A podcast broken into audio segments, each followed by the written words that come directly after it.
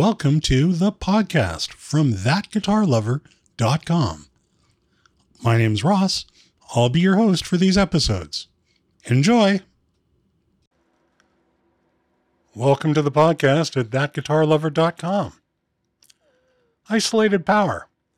We hear about this on podcasts and read about it in articles, often with product recommendations.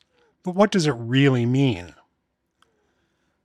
Well, if we go jump into Mr. Peabody's Wayback Machine to the early days of effects pedals, we'll find that the vast majority of them ran on batteries. Typically, 9 volt batteries of the zinc carbon type. Back then, the Mallory Company started producing alkaline batteries under the Duracell branding on the principle that an alkaline battery would outlast a zinc carbon battery. This prompted the creation of a group who would like to argue the tonal merits of zinc carbon versus alkaline or vice versa. Despite having very good hearing, I could not and still cannot tell the difference until the battery was starting to die. Zinc carbon did cost less than alkaline, and so many folks used them. We still operated our effects pedals on batteries at that time, batteries that went right into the pedal. The device power was activated by having a cable plugged into either the input or the output, and woe unto the musician who forgot to unplug the cables, lest he or she discover that their batteries had passed on when they next arrived to play. For stage performance, batteries made sense because access to AC power at the front of the stage area could be problematic. But it also meant carrying a stack of batteries with you to prevent pedals from being dead. And if your pedal was not true bypass, a dead battery could prevent signal from getting through the pedal at all.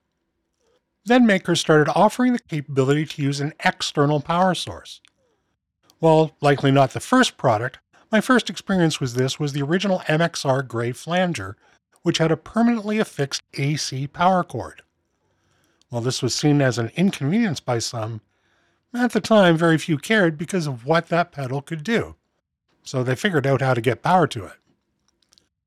However, builders tended to avoid the need for AC to DC conversion in the pedal in order to save space and cost, but they did start to put DC power input jacks on their devices. This offered the option of battery or external DC power. Very nice options to have. As time moved on, more and more makers eliminated the internal battery capacity entirely. While again an inconvenience to some, or to many, Others were quite happy to stop worrying about batteries at all. And so other companies started building external power supplies in order to power pedals. Some makers, like Boss, designed their very own power supply and built their pedals to all, or mostly all, use the same power supply, in this case the Boss PSA. The challenge then became where to plug all those power supplies into if you had a lot of pedals. Certainly, you could buy one of those multi outlet things and use it. But a side effect appeared where there was suddenly noise becoming evident. The power supplies were all sharing the same circuit. Retro Shaggy! Batteries were isolated. Ganged up power supplies were not. Now, what do we do? I don't know which maker first brought the concept of an isolated power supply to the market, but I sure am glad that they did. In this design, AC power is supplied to the master power supply, and then circuitry in the box isolates each individual output, which is then connected to a single pedal by a cable. This box has multiple outputs, so you can drive multiple pedals, but each power supply is fully isolated. Now, of course, not all pedals use the same connection, so the makers offered a set of cables that would include non standard connectors or the less common center pin positive connection rather than the more common center pin negative. Using the wrong connection would result in a cooked pedal, and we'll all agree that that's a bad thing. Yet, one of the benefits of this isolation in a single power supply unit was the lack of noise experienced when every device has its own unique battery power supply. Hooray! We've got one power supply driving many pedals with no noise created by the power supply itself. We all then started to learn that while most all pedals would run at 9 volts, unless a special power supply was included with the pedal, some were capable of running at higher voltages. Some even included technology to step up the internal voltage.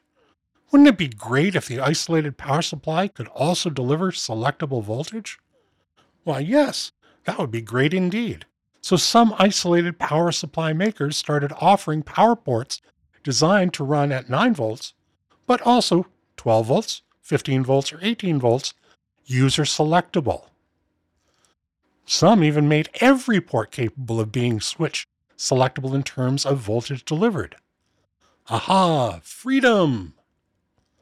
Then we learned that pedals, depending on their design, might require more amperage than the generic 100 milliamperes that typical individual 9 volt power supplies would deliver. One of the solutions to the power supply issue that did not address isolation was and remains the very inexpensive and often recommended one spot daisy chain system. The beauty of the system was that there was one plugged into the wall and then a cable with multiple power connectors to drive multiple pedals from that one connection. They really do work a charm except for two things. First, they're not isolated, so can allow noise, and second, the system is limited to a maximum amperage. We're going to encounter newer pedals. Many of the DSP powered pedals, as examples, need more amperage than 100 milliamps. And most will often come with their own power supplies. But again, I want to get back to that single power supply that can do multiple voltages and multiple amperages. Smart engineers figured this out as well. A pedal that only needed 9 volts might require more milliamperes than a pedal wanting 15 volts. So the makers made note that if you're choosing a voltage supply, they would also inform you what maximum amperage could be delivered from that connection. Oh, wonderful day! Now a musician could provide the voltage of choice as well as the appropriate amperage independently on each isolated power feed. Call that pretty much perfect. So, who makes these isolated supplies? Well, there are many to choose from. You can get a number of white label, what we call house brand, isolated supplies through online stores that may be all that you need.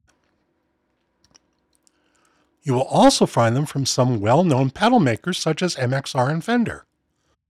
Other makers such as Voodoo Labs are known more for their power supplies and their sadly discontinued amp switcher than for pedals. There are, of course, higher end isolated power supplies, meaning more costly, but also using superior components and probably offering more versatility. Strymon is known for superb high end, but somewhat pricey pedals, but they also offer a very nice isolated power supply system that is extendable. The system that I use, exclusively for some time in my case, is called CIOKS. It's spelled C I O K S. I did not know how to pronounce it originally, and I used to call them Psyox, but I've been told that the proper pronunciation is, in fact, CIOKS. However you pronounce it, their DC7 supply is the one that I always recommend. And if you do need more than seven independent, fully isolated power delivery cables, it's extendable by four more outlets in the CIOKS 4 or eight more outlets in the CIOKS 8. As I'm an avowed pedal junkie and committed to isolation, voltage, and amperage flexibility, this system is my choice. Regardless of which brand of isolating power supply system you use, the convenience and noise control outweighs the cost as far as I'm concerned, and as far as most professional players are concerned as well. Thanks as always for listening, and until next time, peace.